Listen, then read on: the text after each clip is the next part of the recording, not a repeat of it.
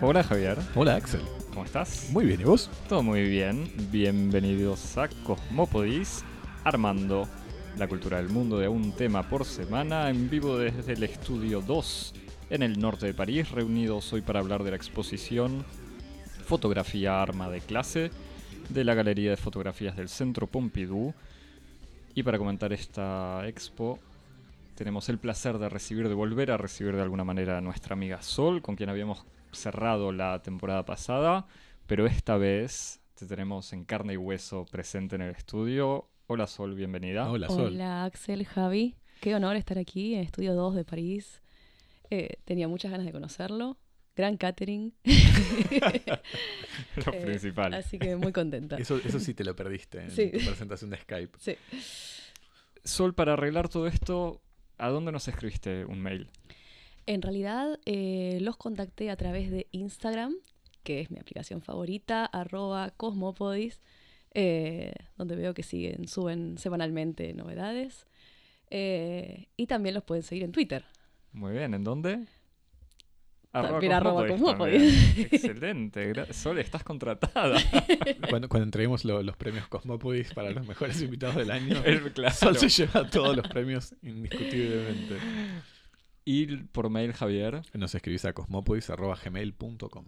Perfecto. Y te suscribís en todas las plataformas de podcasting, de Apple Podcast, Spotify, Pocket Cast. ¿Cuál es tu preferida, SoundCloud? SoundCloud es mi preferida. Tú estás SoundCloud, soundcloud.com/cosmopodis. Te suscribís, nos evaluás y nos corazoneás, estrellás, aplaudís, besuqueás o lo que sea que te permita el mundo digital, por supuesto. Javier, porque aplaudir con los dedos lo que digital, no importa. Javier, bueno, y Sol también, fuimos a ver esta exposición Fotografía Arma de Clase, que tiene un subtítulo que está presente en el material documental, que es la fotografía social y documental en Francia 1928-1936, que tiene lugar en la Galería de Foto del Centro Pompidou desde del 7 de noviembre de este año hasta el 4 de febrero del 2019.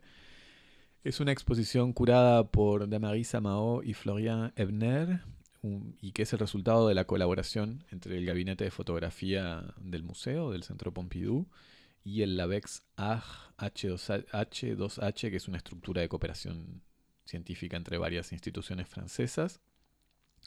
Es una exposición que trabaja sobre todo una colección, la colección Christian Bouqueret, que es un fondo de 7.000 fotografías adquiridas por el Centro Pompidou en el 2011 y que también moviliza otros fondos del Centro Pompidou y de la Biblioteca Kandinsky para presentar un panorama de la fotografía documental en Francia en los años 30, con un foco en la colaboración de fotógrafos obreros amateurs y profesionales. Entre esos profesionales están los nombres tal vez más célebres de la primera época de la fotografía, como Cartier-Bresson, André Kertész, Germain Krull, Willy Ronis, Gisèle Freund, entre otros.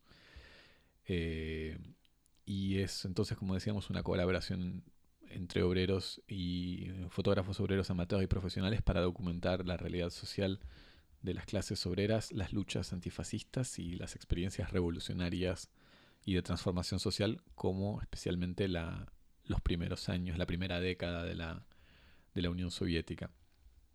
La exposición tiene lugar en este espacio, que es la fotogalería del Centro Pompidou. Es un espacio relativamente nuevo, creo que fue abierto hace apenas un par de años. Es un espacio de acceso libre, se puede ingresar sin pagar la entrada a las exposiciones permanentes o a las colecciones del Centro Pompidou, y se encuentra en el subsuelo. Es un espacio chico, pero que está bastante bien agenciado para exponer en esta ocasión un gran volumen de materiales, en particular copias de época, que son las que formaban parte de esta colección Christian Bouqueret, y también algunos otros documentos como ejemplares de periódicos, folletines o incluso proyecciones y materiales audiovisuales, sin perder en claridad o inteligibilidad. La expo está organizada en 7 secciones que voy a enumerar para que tengamos más o menos todos presentes de que estábamos hablando y después hacemos los comentarios. La primera es se titula Exponer la vida social, que está dedicada especialmente a la colaboración de la Asociación de Escritores y de Artistas Revolucionarios, la AEAR, y la APO, que es la Asociación de Fotógrafos Amateur Obreros, que colaboran en una relación aparentemente un poco tensa, que después tal vez Axel nos vas a anticipar. Gracias, Javi, por hacerme hablar de cosas que no conozco en detalle. La colaboración para la producción de un archivo fotográfico de la experiencia proletaria. Una segunda sección titulada Reinventar lo Ilustrado, en la que se presenta el lugar de la fotografía en los reportajes de los magazines ilustrados, que es un formato nuevo de la prensa de masa de los años 30. Bastante interesante en términos de innovación formal y la creación casi de las formas del periodismo moderno del siglo XX, y que se ocupa en especial del fondo de la revista VU, Visto, y de la revista Nos Regards, Illustré Mondial du Travail, o sea, nuestras miradas, magazine ilustrado mundial del mundo del trabajo. Una tercera sección titulada Lo pintoresco a lo social, en la que se despliegan distintas formas de representación de la pobreza y de la precariedad social, en especial en el contexto urbano francés post-crisis del 30. Otra sección titulada La fábrica del Edén obrero, que está concentrada en los esfuerzos de documentación y de denuncia de la crisis dramática de la vivienda que afecta a las clases trabajadoras de la época, instaladas en zonas que son como podrían ser comparadas con villas miseria en las afueras de París, llamadas en esa época denominadas como La Zone, la zona, y que en esta sección también se integran una pequeña selección de documentos de los proyectos de vivienda social que emprenden en estos años las municipalidades comunistas, como es el caso de Villejuif. Otra sección titulada La fotografía que acusa, que está dedicada especialmente a la técnica del fotomontaje, como un dispositivo eficaz y de alto impacto para la intervención en debates como el imperialismo colonial, la irrupción del fascismo en la escena política europea o la amenaza, la inminencia de la explosión de una nueva guerra mundial. Otra sección titulada Movilizaciones, que está dedicada a la multitud como personaje en este relato del lenguaje visual de la experiencia obrera, a partir del registro de manifestaciones de masas y en especial de la participación del movimiento obrero en la lucha contra la emergencia del fascismo en Europa. Y una última sección titulada Teatros exteriores del conflicto social, que restituye los movimientos de solidaridad franceses, de solidaridad con las revueltas y los movimientos revolucionarios que se desarrollan en el extranjero, como son el caso de Cuba, México, España o China, y que además contribuyen a la formación de una iconografía internacional del conflicto social. Te tiraba la voz la pelota, Axel, porque sé que ojeaste el catálogo de la exposición. Ojear es la palabra justa. Ojeaste el catálogo de la exposición que evocaba... Que contribuye a esclarecer tal vez algunos hilos ocultos de la argumentación museográfica, ¿no? Que es una exposición que, si bien es accesible, como bueno... por lo menos esa ilusión de accesibilidad que da a veces la fotografía, y sobre todo la fotografía documental, hay algunas otras hilos argumentales que son un poco menos oscuros, son un poco más oscuros por el hecho de que hay poca documentación que acompaña a la exposición, ¿no? Sí, la exposición, que creo que estamos todos más o menos de acuerdo, es una exposición muy, no sé si se puede usar la palabra satisfactoria, pero es una, o sea, es una exposición que está como muy bien hecha en un espacio bastante reducido, tiene una variedad de materiales bastante importante, y me parece que tiene esta, o sea, estos espacios o estos temas que bien evocaste son como muy claros. O sea, está como que queda muy claro los diferentes usos de la fotografía en este contexto tan preciso y en el fondo a partir de una colección privada bastante amplia, pero obviamente limitada. Entonces tenés todas estas dimensiones de la foto, o sea, la foto como documento para denunciar, la foto sobre los temas internacionales, el uso en las revistas, todo eso que explicaste muy bien. Y da como esta sensación de algo muy coherente en el fondo, como un montón de usos contradictorios y temas contradictorios que en la exposición queda como muy claro. O sea, da la sensación que uno, si hay que analizar el uso de la imagen en los movimientos comunistas o de izquierda obrera en esta época, en este periodo, finales de los años 20 hasta el 36, queda muy claro que los usos eran estos 7, creo, espacios, no sé cuántos. Después en el texto, lo que leía rápidamente en el catálogo, es que justamente hay momentos o situaciones como la relación entre esta asociación de fotógrafos amateurs. ¿Cómo? Perdón, la relación entre la Asociación de Fotógrafos Obreros y de los escritores y artistas revolucionarios. Claro, que había más tensiones de lo que uno imagina viendo a ambos grupos y ambos manifiestos expuestos en la misma pared, y en el fondo incluso en una especie de idealización obrera o comunista, y muchas más tensiones ligadas justamente a la afiliación de clase de cada uno de estos grupos, o sea, uno de obreros amateur y otros de escritores burgueses, entre comillas, aunque justamente me da la sensación que dentro de la desconfianza de los obreros hacia los escritores burgueses, hay que ver si estos escritores aliados con los obreros, o sea, escritores y artistas aliados con los obreros, salían o no de la burguesía. Pero en sí es un detalle que es más para hablar de cómo, de la impresión que da la exposición, que de un verdadero análisis histórico de estas tensiones que, o sea, que no sé cuán profundizado está de todos modos en el catálogo, que tampoco leí. No, Javier, a mí me invitaste, me propusiste ir a ver una exposición de fotos y acepté, porque no había que leer. No, fue una decisión colegiada.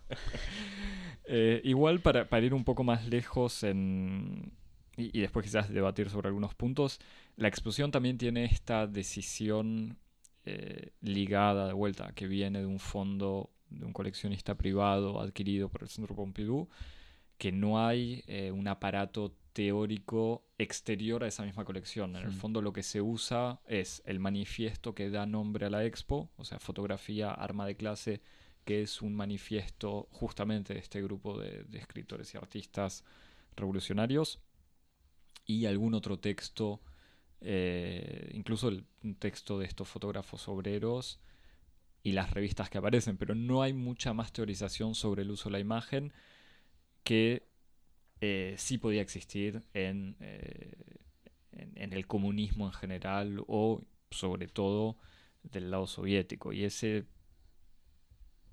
esa reflexión sobre la imagen no aparece directamente. Se podrá decir, bueno, que aparecen las formas que están expuestas, pero no lo sé. Pero bueno, le da a esta exposición una coherencia y una facilidad de lectura que no es una simplificación solamente. O sea, que me parece que está bastante bien lograda. No sé cuál fue tu impresión, Sol, que te agarramos. O sea, yo sé que sos últimamente una escritora premiada, lo podemos decir así. Que de vuelta, tu campo, no te invitamos porque nos interesa lo que puedas decir, más allá de tu conocimiento específico sobre la fotografía. Sí, qué bueno aclarar que no soy un especialista en la fotografía, pero bueno, un poco también comparto la misma impresión. Me pareció muy amigable, en el sentido de que es muy accesible la muestra. A mí particularmente me pareció que hay algunas de estas como subtemas o clases que están como más homogéneas en contenido y otras que están un poco más débiles, como un poco mejor sostenidas, quizás por esto mismo, como falta de un sustento teórico por debajo. Y empaticé mucho más con algunas en particular que con otras. Pero... ¿Por ejemplo? Con la de la exposición de la vida social, como toda la primera parte de la exposición, que retrata, bueno, los modos de vida de las clases obreras y los movimientos obreros en sí. Eso me generó mucha más empatía que todo el final como de la muestra, donde empieza a surgir, bueno, esta solidaridad con movimientos de otros países, donde también el material es como muy diverso, y bueno, aparece por último aparece el nazismo, algunas cosas de que no tenía demasiadas explicaciones y no lo vi, bueno, no me pareció que cerrara tanto como la primera parte de la exposición. Sí, en ese sentido, no sé, Javier, cómo lo viste vos, pero me parece que tiene que ver con este paso de lo local, o sea, de la... Sí. Fotografiar la vida cotidiana parisina a ir expandiendo a la alianza internacionalista, sobre todo con la Unión Soviética, pero claro, que igual se ve ahí, si querés, un paso intermedio con el tema de las revistas, donde muestra la exposición muy bien como o sea, en una presentación bastante interesante de las fotografías, las revistas y las tapas de las revistas, y no solamente las revistas francesas, sino las revistas alemanas, uh-huh, de las que se inspiraba el grafismo francés. Entonces eso está bastante bien logrado, y es como un paso intermedio en el paso entre Francia y el resto del mundo. Sí. Es cierto. Pero esa parte sobre el retrato de la realidad social también es como de vuelta, también el paso entre estos fotógrafos tan conocidos, o sea, las fotos de Cartier-Bresson o tantas otras que se venden en todos lados, sí, como postales, y que son muy conocidas. También este paso de la anécdota de la vida cotidiana al retrato social es interesante, como va tomando un giro que puede ser que esté ligado quizás a la exposición y no tanto a la obra. No sé, quizás si uno resitúa estas fotos en la obra personal de los fotógrafos sí es tan evidente, pero de todos modos está bien logrado, y esta manera de retratar ya no tanto las profesiones, así como podría existir en la foto del siglo XIX, o sea, los arquetipos de sí, el zapatero, el no sé qué, a inscribir de una manera que quizás puede parecer poco evidente estas profesiones en una sociedad, no tanto porque se los vean las fotos en algo más, o algo que va más allá de su trabajo, sino porque en el fondo, en el contexto ideológico en el que se sitúan, los inscribe ya como trabajadores, miembros de una clase, y no tanto como... Pero igual sí creo que las figuras no están las figuras recortadas como quizás lo que podría ser un retrato anterior de esto de las profesiones, sino que están muy... no encuentro la palabra. En el lugar de trabajo. Muy en su lugar de trabajo. Los espacios tienen mucho peso también, porque se ven estas largas colas para como comedores populares, como que están muy insertos en esa ciudad y en ese espacio decadente, y que me parece que tiene mucho protagonismo como el espacio ahí, no solamente como una figura representada del pobre o del vendedor de esto. No sé. Sí, pero al mismo tiempo las fotos de pobres... No es que no son diferentes, pero hay fotos de pobres que es un pobre durmiendo en la calle, o hay una foto que es bueno, esto es otro tema que quería hablar, pero que es muy linda, sí, se puede decir así, la del el pie con zapato y pie descalzo, que es un primer plano de los pies de alguien que está durmiendo en la calle, en donde justamente tiene un zapato con la suela muy gastada en uno de sus pies y su otro pie descalzo.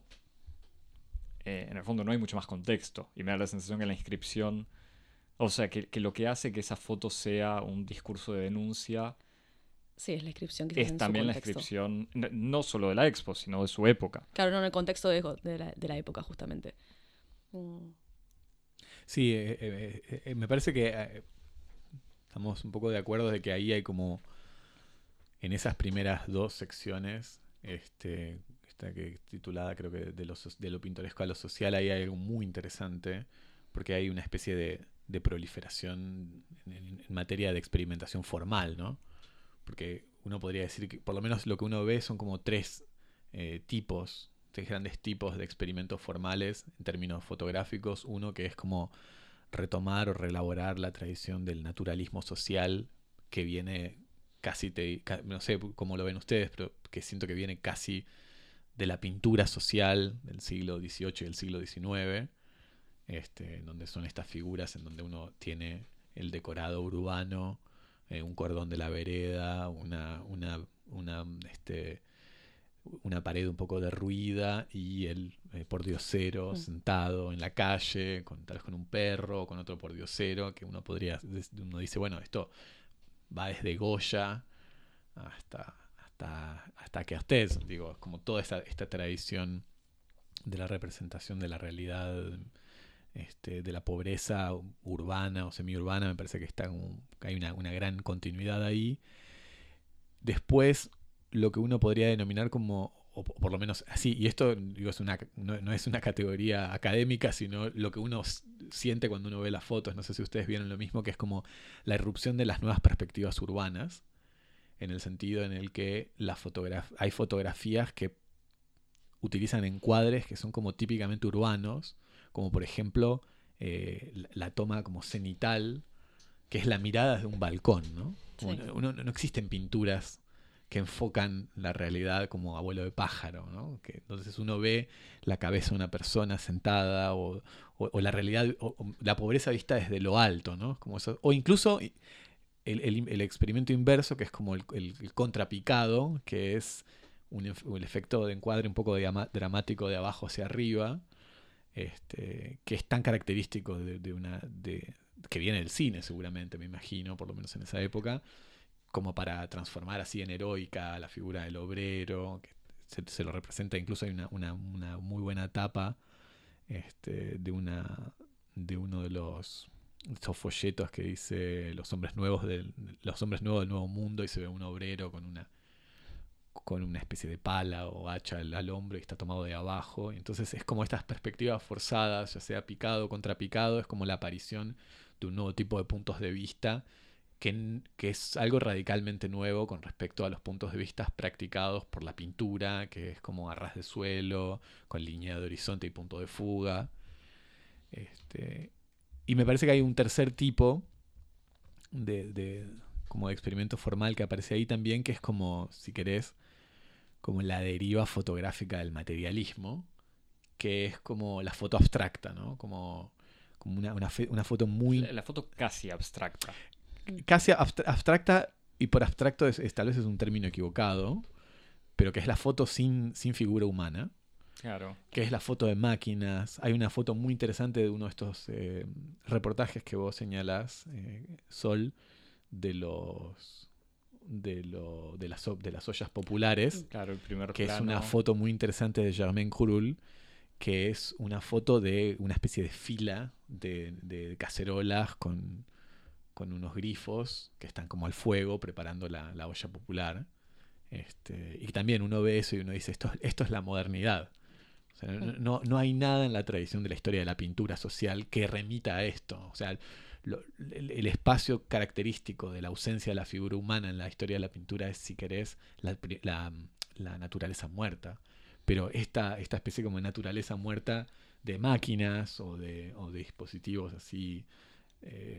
mecánicos, es como algo muy fuerte que está en esta foto de Germain Krull, pero también hay otro reportaje sobre el sabotaje contra las máquinas, en donde se ven estos decorados de acero, en donde están los obreros perdidos un poco entre las grandes máquinas de una usina. Y me parece que ahí hay algo como resueltamente moderno también, ¿no? Que va un poco más allá del paisaje de la pintura, de la imagen de la pintura social que después reelabora la fotografía. No, totalmente. Un detalle que no es, o sea, que no es poco importante en el manifiesto este, Fotografía Arma de Clase. El autor dice, o sea, es un panfleto, como se llama, un tract, un volante, sí, de un volante, una página. Y que dice simplemente, bueno, que la foto O sea, el manifiesto se opone a la ilusión de la foto como documento objetivo, que es un documento usado por la burguesía, además. Y al mismo tiempo esto me parece que tiene como una especie de doble respuesta, que es, primero, bueno, hay que desconfiar de la foto como retrato natural, pero al mismo tiempo hay que usarlo políticamente como producción ideológica, como arma ideológica. O sea, arma de clase es exactamente eso. Entonces ahí... y en el fondo el resto de la muestra tiene esta, no sé, contradicción, pero que documentar algo es denunciarlo o hacerlo visible, pero al mismo tiempo no es solamente eso, y al mismo tiempo estas fotos que evocás, Javi, las ollas populares, son un documento, porque en el fondo están mostrando eso, pero hay más... hay un gesto que va mucho más allá de la simple denuncia o presentación objetiva de una situación. Pero sí, me parece que es en ese tipo de fotos en donde se ve un poco, me pregunto, como los indicios de ese tipo de escisión, de tensión, de conflicto que podía existir entre los fotógrafos obreros y los fotógrafos artistas, ¿no? Me lo pregunto, ¿no? Bueno, pero que es en el sentido en el que Expo no está explicitado, pero ahora que lo podemos restituir como una información así accesoria, está bastante claro que hay fotógrafos que están seguramente personalmente implicados en la lucha y que incluso pusieron su arte al servicio de la causa revolucionaria, la causa obrera, pero que al mismo tiempo hay otras finalidades que están operando en la construcción de la obra que tienen que ver, por ejemplo, con una interrogación más profunda o específicamente artística de los modos de producción de las imágenes. Con esto quiero decir, hay fotógrafos que producen sus imágenes dentro de las convenciones del género, como pueden ser estas fotos que están inspiradas en la tradición naturalista, y otros artistas que están al mismo tiempo que retratando una realidad social, pensando en las reglas de composición de las imágenes y de los lenguajes visuales, como es el caso de la foto de Krull, donde uno ve que hay como una especie de crítica a muchos niveles, ya no solo de la situación social que está presente, y que incluso la sustracción de la figura humana es un motivo, me parece, típicamente moderno, ¿no? Que los tiempos modernos es como los tiempos en donde lo humano ya no tiene lugar, pero además tiene esta dimensión de interrogar los modos de producir imágenes, ¿no? Sí, y que no... o sea, no es... la exposición me gustó mucho.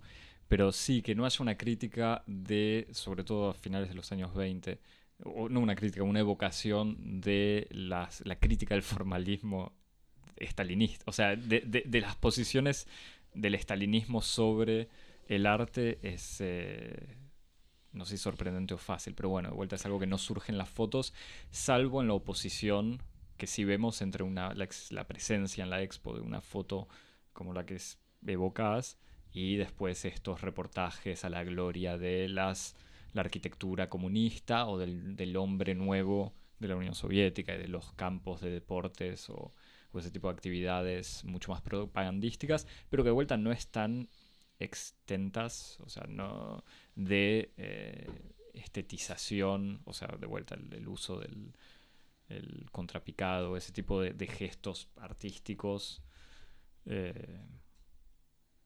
que se alejan igual del naturalismo. Sí. Sí, me pregunto si no es como también una especie de toma de posición muy radical de los comisarios de la exposición, de en cierto sentido.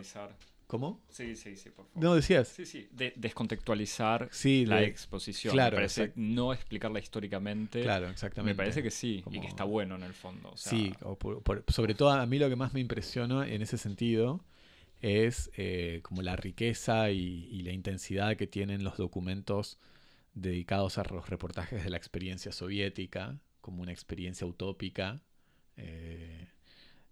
jovial, de esperanza.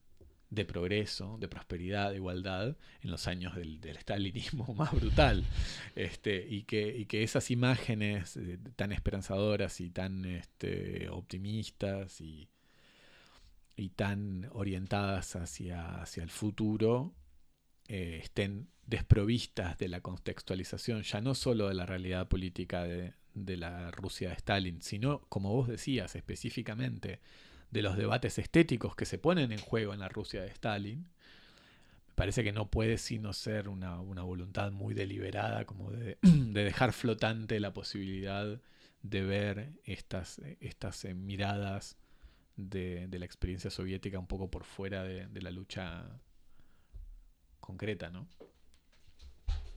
Sí, sabiendo que de todos modos, de vuelta, el fondo es un fondo francés, o sea, con fotógrafos franceses. También es un punto de vista que no pretende ser una historia global de la imagen de la imagen obrera. Yendo un poquito más adelante, retomando algo que dijo Javi, me hizo pensar en la parte de la exposición que tiene en esto de la desconfianza hacia la fotografía, la parte que es como fotografía collage.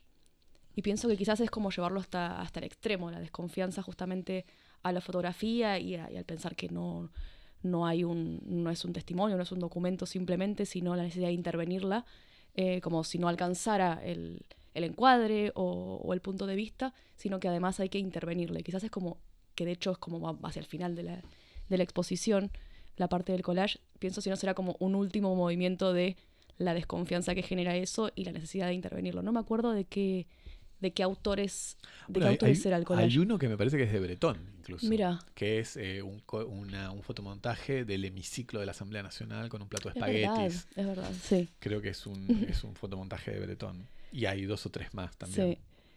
Sí. Y también está el uso en las revistas. O sea, iba a ser propagandístico, pero también, pues está... Algo interesante es una foto, o sea, donde se puede ver que salen de la colección 3 fotos de una mujer llorando, una puesta en escena, y es se verdad. Ve después el uso en un afiche de propaganda o contra el armamento fascista o algo así. Entonces, en el fondo eso muestra justamente la conciencia, sí, que de vuelta no es nada nuevo, pero cómo también en el comunismo o en estos movimientos de izquierda se empezó a usar la imagen ya no solo como una imagen que denuncia, sino como que hay que construirla, o sea, hay que hacer algo con estas imágenes. Sí, y me parece que hay algo más tal vez ahí como operando atrás, no sé cómo lo ven ustedes, me dirán, que es como por una parte esta especie como de desconfianza de la fotografía, como una desconfianza de la imagen, una desconfianza del texto que viene por una especie de clima generalizado de propaganda, en donde todo el mundo está operando... operando simbólicamente con un objetivo en vista, que es como medio casi... Me parece que ahí hay como una especie de referencia así presentista a la era de la posverdad, por lo menos en el modo en que está expuesta la exposición. Y después me parece que hay otro pulso así un poco más subyacente, por lo menos yo lo vi así, ustedes no sé si lo vieron, que es como esta especie de ampliación del campo de lo real que introduce... como el surrealismo en esta época, en donde hay algo que no es la realidad, que es tan real como la realidad, que es como el imaginario. Claro. Entonces, para representar eso que no puedo representar, que son las imaginaciones, el mundo de lo simbólico, las ensoñaciones, las condensaciones oníricas, el fotomontaje es un mecanismo perfecto, que es como producir imágenes que circulan intersubjetivamente y que vienen de un universo que es tan real como lo real, aunque no sea un documento social. Sí, es una conexión. Benjamin dice justamente la foto, que bueno, es el arte del inconsciente, o sea, hay como una relación con el psicoanálisis, que en el fondo los surrealistas también tenían. Claro, exactamente. Pero que de vuelta son estas conexiones que en la exposición no están ni evocadas, uh-huh. Y que obviamente todas estas imágenes expuestas se inscriben en algo mucho más... grande y más importante y profundo que el club de foto amateur, del que parece salir casi. No, es que por eso digo que la exposición tiene una especie de satisfacción y al mismo tiempo uno dice, bueno, ¿cómo puede ser que no, que haya solo esto? Pero sí, o sea, esta capacidad de mostrar lo invisible. Pero incluso ya en la foto, ni siquiera en el fotomontaje, aunque el fotomontaje es obviamente una manera más de reconstruirlo, no solamente de construirlo.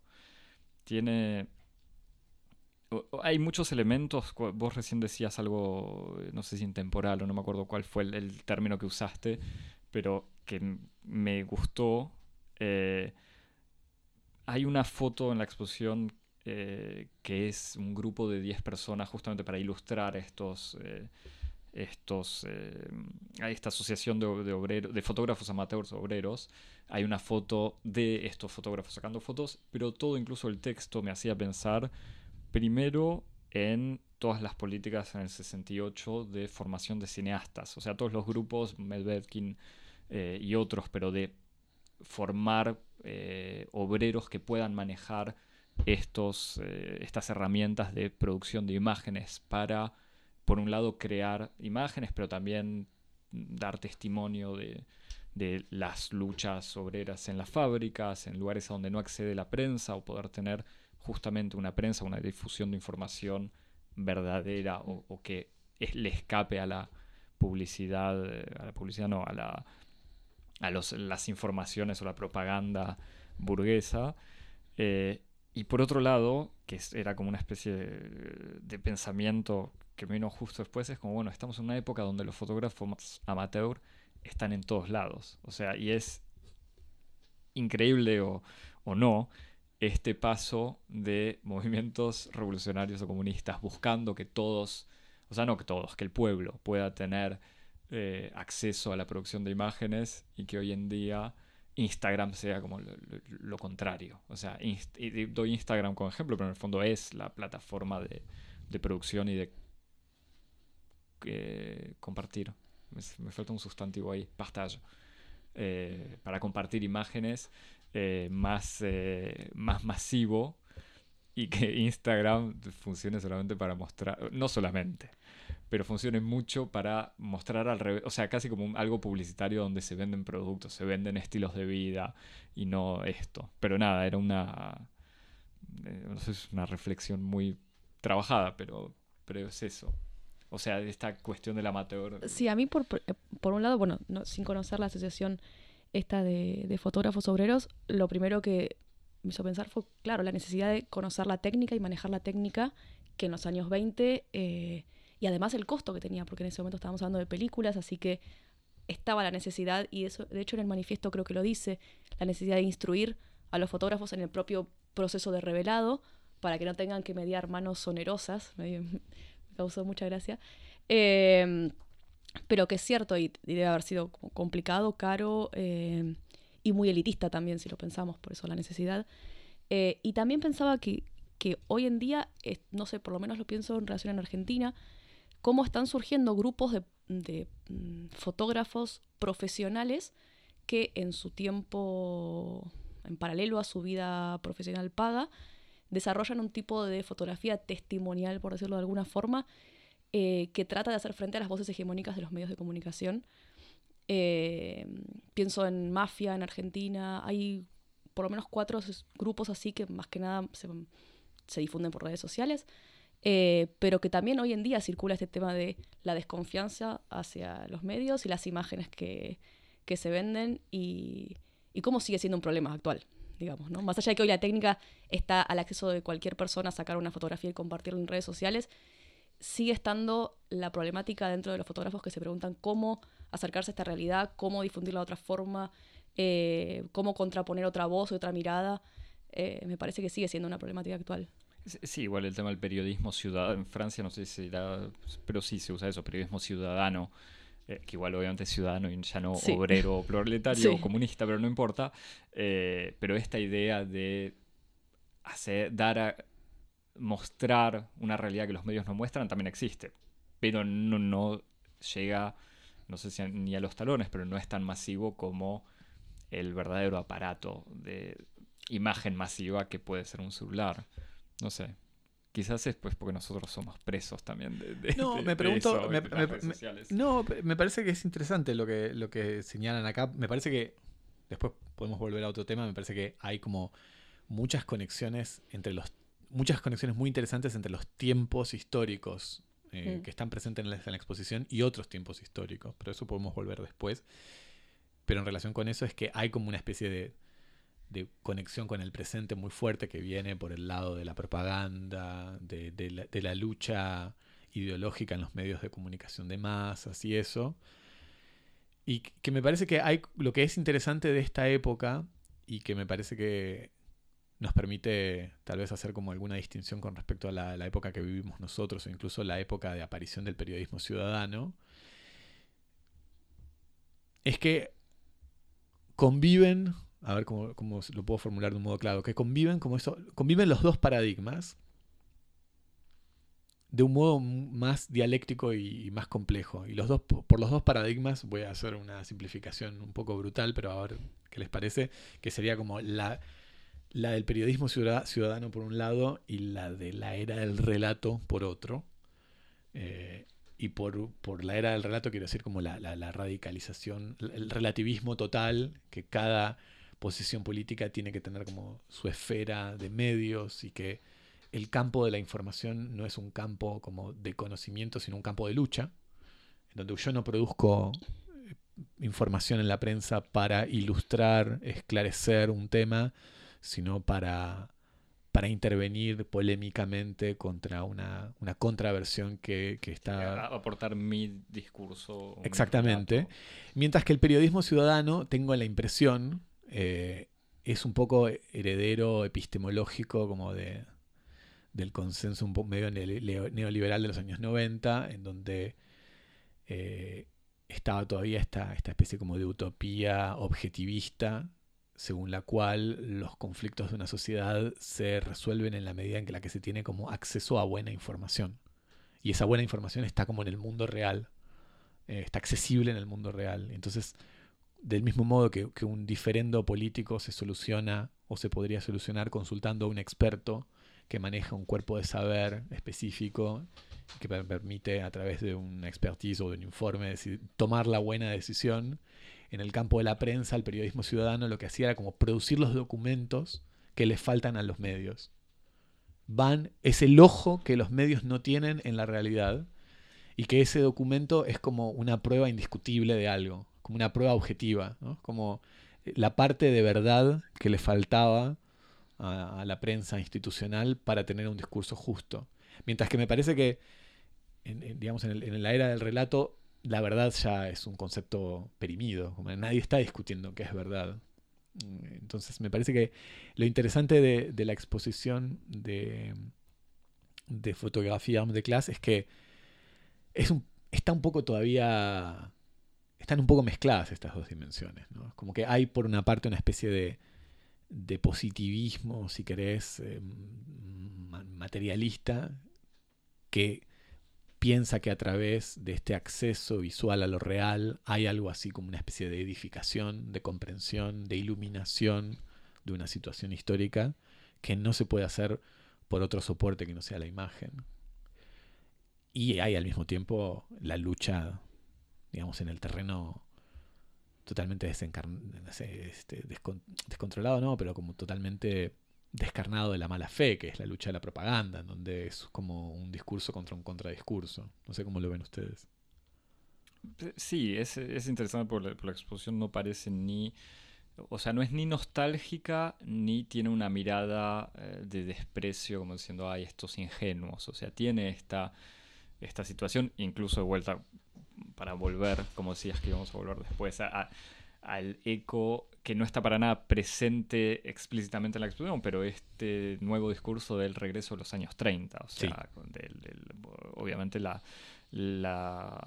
victorias o el aumento de presencia de partidos neofascistas en la política europea o, en el caso de Brasil, o en Estados Unidos en el fondo con Trump y digo, esta mirada literalmente a los años 30 tal como fueron, se podría decir, pero en un eco con lo que pasa hoy en día, hace que las conexiones con la realidad, con la actualidad, perdón, aún sin ser para nada explícitas digo en el texto que acompaña a la presentación de las fotos, sean permanentes. Y que de vuelta con todos estos temas que veníamos evocando, el tema de la desconfianza de los medios, de la manipulación de la propaganda, e incluso en el fondo de la pobreza. O sea, el trabajo de la pobreza, que eso es... ya no sé si decir triste o qué, pero que de vuelta, obviamente hay imágenes de pobreza de los años 20 y 30 que no son exactamente iguales a cosas que se ven hoy en día, pero uno no puede sino constatar que 80 años después sigue habiendo pobreza. O sea, sigue habiendo pobreza, pero ya no hay más grupos para denunciarlo, digamos. O sea, no está esta denuncia... Sí, lo digo así. Igual hay una cosa que a mí me impresionó, que así, pero como una especie de cosa así muy como inmediata, sin ningún tipo de reflexión previa, que es eso que vos decías, que hay algo en las imágenes de la pobreza que parece intemporal.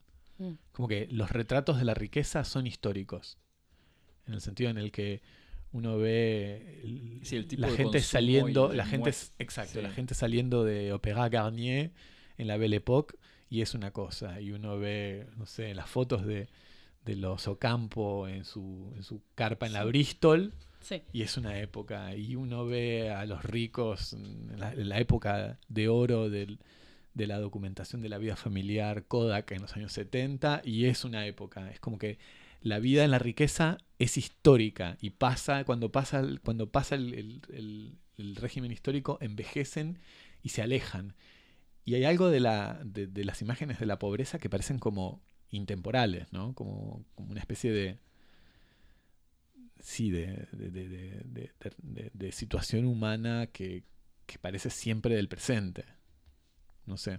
Sí, no lo había pensado nunca así, pero es muy cierto eso, que la riqueza es como muy perecedera, como que está pasa muy... de moda, digamos, pasa, el claro. Tipo, o sea, y es muy reconocible consuma, también, claro, la época. Es cierto que uno podría como recontextualizar estas imágenes si uno quisiera hacer un ejercicio como más vanguardista, completamente, se podrían recontextualizar hoy en día y son completamente posibles.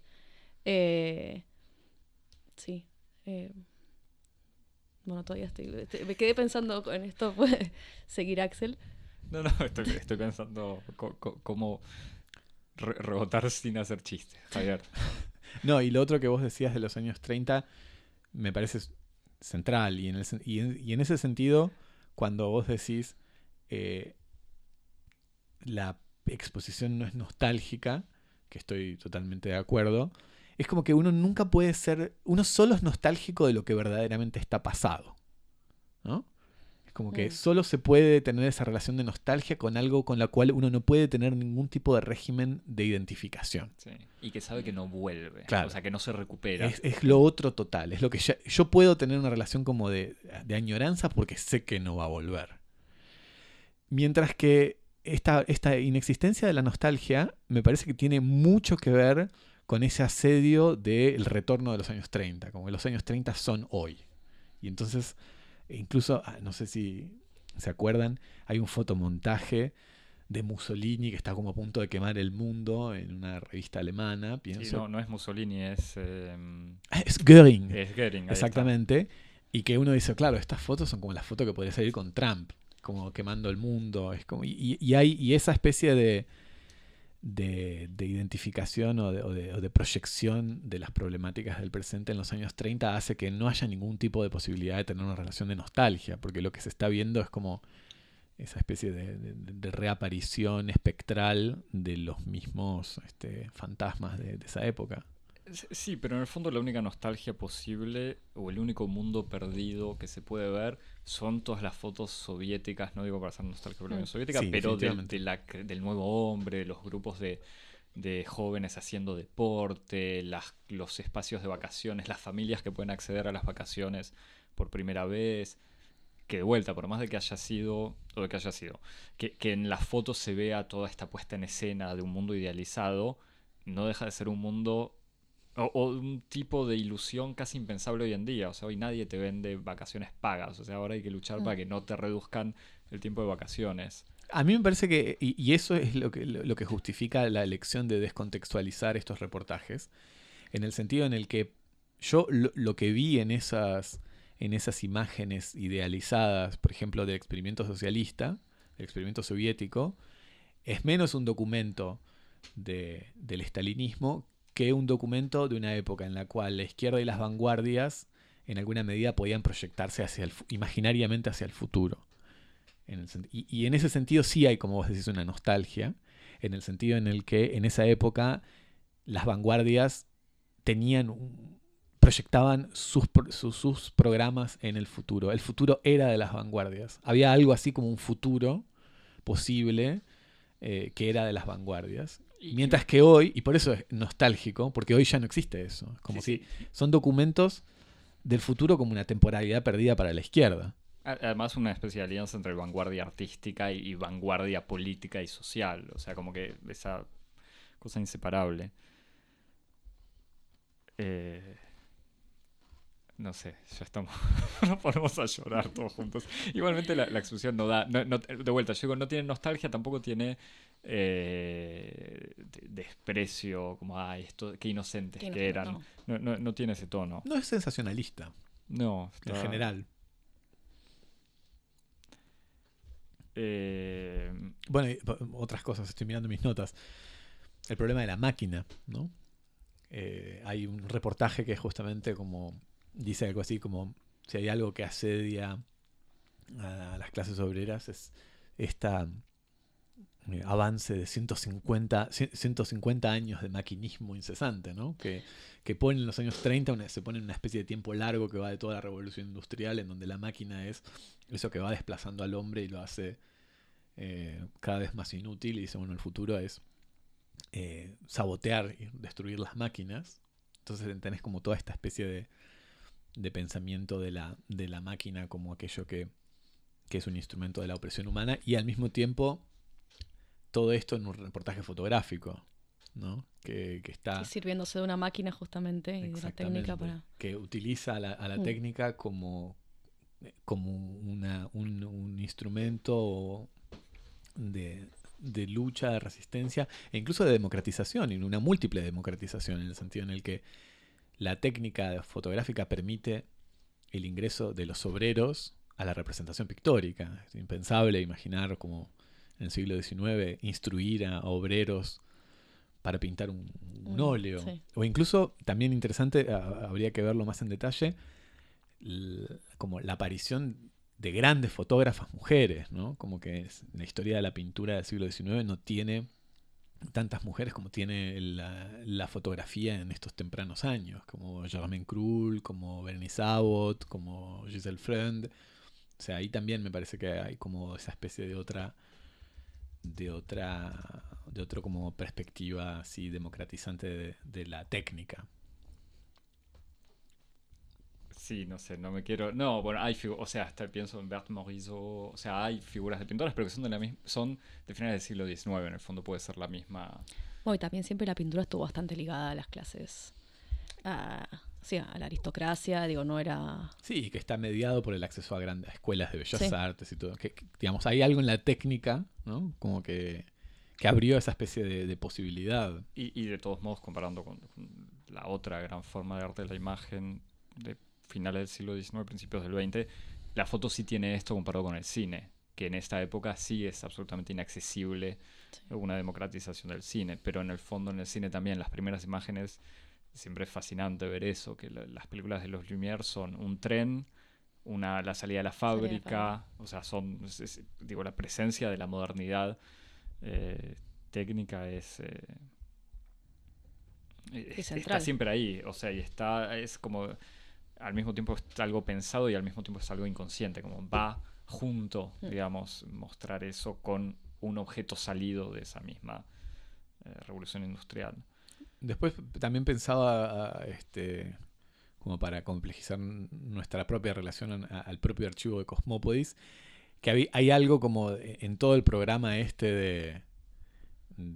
estos grupos de fotografía obrera, hay algo de forense, como habíamos hablado en otros episodios sobre la arquitectura forense, Forensic Architecture, el programa en que charlamos con Xavi, en donde se hace como facilita el acceso a un arte forense en el sentido de un arte para el foro, ¿no? Un arte para la plaza pública. El público al que se dirige esta intervención no es la galería, el coleccionista, sino el espacio público a través de la reproducción de números en masa, la gran prensa. O sea que por una parte tiene esta dimensión forense del foro y también una dimensión indicial de producir evidencia, ¿no? Como esto es una prueba, casi como una prueba en un juicio de la existencia de ciertas relaciones de poder, de ciertas relaciones de explotación. Y entonces hay como esta especie de funcionamiento forense, como hoy podríamos decir en estos contextos, un poco de experimentación de arte investigativo del funcionamiento, ¿no? de estos proyectos fotográficos. Una cosa que pienso, que no sé si está tan ligada, pero que es que en las fotografías, sobre todo en las fotografías como que denuncian esto de lo pintoresco, lo social, que denuncian la pobreza, como pienso respecto a la actualidad, que no está tan centrado en como la idea de dar visibilidad en tanto entidad y persona particular, sino que los cuerpos de los pobres están más bien, están inscritos en su espacio, están muchas veces fragmentados, muchas veces vistos entre grandes grupos, como haciendo esto, colas y demás. Y quizás, pienso, hoy en día, que también está mucho más en como lo biográfico y demás, la importancia de como ponerle cara a esa gente, que haya como un documento ahí. Y que eso no hay, me parece, tantas imágenes de primeros planos o... estoy tratando de recordar las fotografías, pero me parece que en general cuando se representa la pobreza, se representa a los obreros... Salvo, los obreros quizás sí tienen, porque me acuerdo que la tapa de hecho del catálogo es esta obrera que está ahí como rodeada, como sobre una tarima, creo, ¿no? Que está como levantando. Ah, sí, la toma de la palabra en público. Claro. Es una foto de Willy Ronis. Quizás con los obreros sí, pero pienso como los pobres no está tan presente esta idea de poner una cara, ¿no? Como a esto... a estos pobres que están invisibilizados y que no aparecen en otro lado, quizás no era eso lo central, sino mostrar cuáles eran sus condiciones materiales de vida y cuáles eran las problemáticas ligadas a la industrialización, a la crisis económica, pero no tanto a darle visibilidad como hoy puede estar con otras identidades, como cuando piensa la fotografía, hoy en día pienso cómo interviene la fotografía contrahegemónica, cómo interviene y que está mucho más presente esto de ver caras, y lo pensaba en relación a todas las manifestaciones que hubo en Argentina, del aborto y demás, cómo los primeros planos aparecen viendo la emoción de las chicas que manifestaban por el aborto y demás. Eso siempre ocupa como el primer plano, contraponiéndolo como a esas representaciones de la pobreza. Claro, me pregunto si no tiene que ver también como con una construcción específica de la figura del pobre en este tipo de discursos, donde ser pobre era todavía, por ejemplo, algo avergonzante. Sí.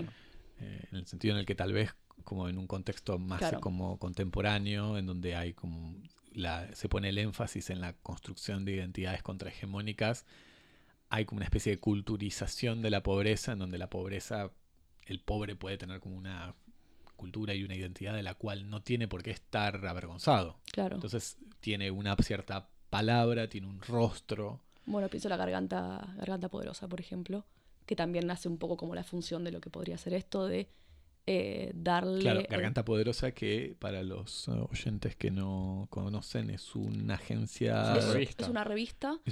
Sí, es una revista que, no recuerdo, es en Zabaleta creo que está, que es un grupo de periodistas y fotógrafos que trabaja con la gente local y que instruyen a la comunidad en el reportaje, en la fotografía. Entonces son las propias... En barrios populares de la periferia de Buenos Aires. Sí. Y situarlo. En general en sus tapas tienen a muchas personas muy conocidas. Ha estado Messi, ha estado, Nora Cortiñas, como gente, del deporte, de la cultura, escritores, han pasado realmente todos, pero que en general en sus intervenciones en las redes sociales aparecen las personas con los testimonios, en general son testimonios de gente perseguida por la policía, historias bastante terribles, y aparecen esos primeros planos, porque es como ponerle una cara a esos relatos, y eso aparece como lo más importante, ¿no? Sí, no, estaba, me había quedado pensando, pero igual me parece que sí, es muy cierto lo que dicen los dos, por suerte. Sí. No, que me quedaba pensando en esta foto, vos decís una situación de pobres donde no se les ve la cara. La foto que vos decías, Javier, antes, que evocabas como absolutamente urbana, sacada desde un primer piso, está sacada con cierto pudor también. Es una imagen, no me acuerdo bien si hay policías alrededor, pero es alguien... No, esa es otra, pero sí. Claro, hay dos o tres donde hay lincheras, gente en la calle, y hay una que está sacada literalmente de un balcón, pero uno imagina casi la persona sosteniendo una cámara con el brazo, pero sin mirar casi. Y que hace pensar en una conexión bastante alejada a escenas de manifestaciones que comentábamos justo antes de empezar a grabar, de los chalecos amarillos en Francia, en donde se sacaban este tipo de fotos desde los departamentos de los barrios burgueses de París para fotografiar manifestaciones casi insurreccionales en la calle. Pero... O sea, era gracioso que es el mismo tipo de ángulo y también sacó desde un primer o segundo piso.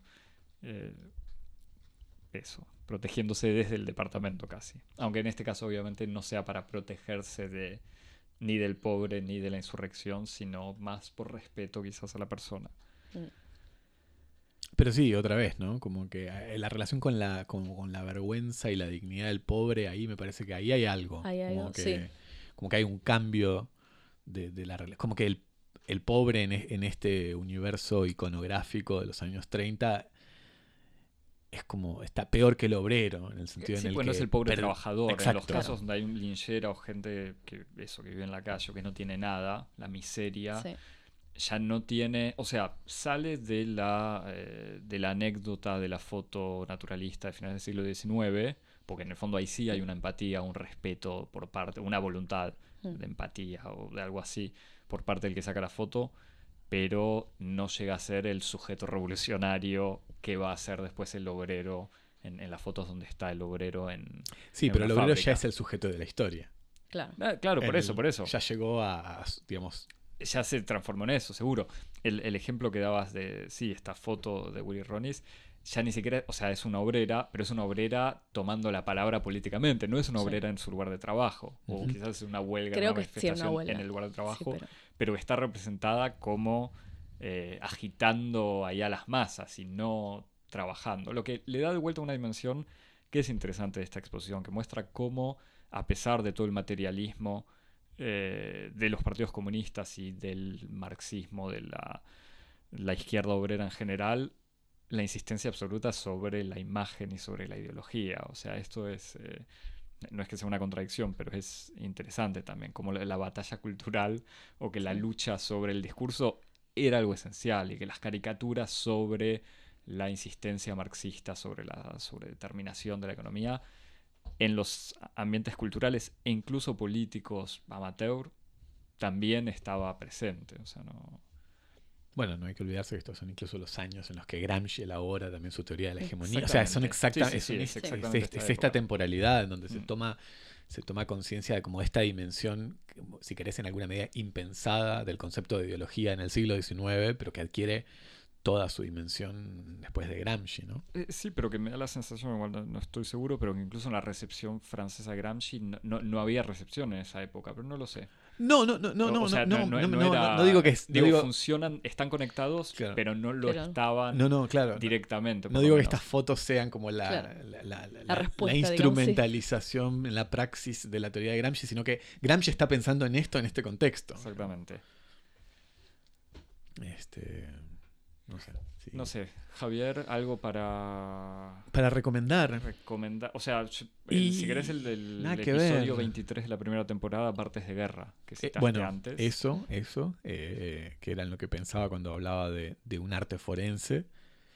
Y después, cuando miraba esta exposición pensaba en dos cosas. Uno, en la exposición que organizó Didi-Huberman el año pasado en el Jeu de Pomme, Soulèvement, una exposición de fotos, de imágenes, de distintas formas de la insurrección. Una exposición polémica, con la cual yo tenía muchas dificultades y muchos desacuerdos fundamentales, pero interesante. Así que para citar algo con lo que tengo más afinidad, cito su obra escrita, Didi-Huberman tiene una serie de libros que problematizan esta relación que existe entre la imagen, sobre todo en el cine y en la fotografía y los movimientos políticos. Y esta serie de libros se llama L'Œil de l'histoire, El Ojo de la Historia, que hasta ahora se publicaron 6 tomos. Incluso hay uno dedicado a Godard. Así que bueno, nada, pienso en esta exposición y pienso en el proyecto de Didi-Huberman, El Ojo de la Historia. Sol, no sé si quieres... ¿recomendaciones? Claro, si no puedes recomendar algo que no tenga nada que ver y que sea tu... Bueno, no, que hayas visto en París tu pasaje. En realidad, recomendar estas páginas de Mafia, que es un colectivo de fotógrafos argentinos. Mafia, M-A-F-I-A. Sí, con puntos entre medio, como si fuera un... Y que se puede, tienen una cuenta en Instagram. Tienen cuenta, sí, sobre todo en Facebook. Y lo que es interesante es que no... ellos firman como Mafia. Las fotografías no corresponden a una persona en particular, sino que está muy curado como lo que... Como Magnum, ¿no? ¿En alguna época no fue así? No lo sé. Igual supongo que quiere decir que es una sola persona. No, lo digo en chiste. Bueno, así que eso, como pienso un colectivo fotográfico que está haciendo también un poco esta labor de presentar una visión alternativa de la realidad. Bien. Excelente. Bueno, nada, de vuelta, gracias Sol por haber venido hasta el Estudio 2. Esperamos tenerte de vuelta pronto. Esta vez no cerramos la temporada con vos, pero casi. Estamos igual casi no, pero no cerramos la temporada, pero nos tomamos vacaciones en enero. Pero bueno, hasta la próxima. Si nos querés escribir un mail... Nos escribís a cosmopolis@gmail.com. Y si nos querés seguir en redes sociales... yo los buscaría en Medium. Y a partir de Medium pueden acceder a SoundCloud y también, bueno, seguramente pueden mirar las hermosas fotografías de toda la previa de esta grabación en Instagram. Medium.com/Cosmópodis, SoundCloud.com/Cosmópodis, @Cosmópodis en Twitter, en Instagram. Y te suscribís en cualquier plataforma de podcast, la que más te guste. La el último bastión inexpugnable de la fidelidad. Eso. Bueno, hasta la próxima. Hasta la próxima. Chao.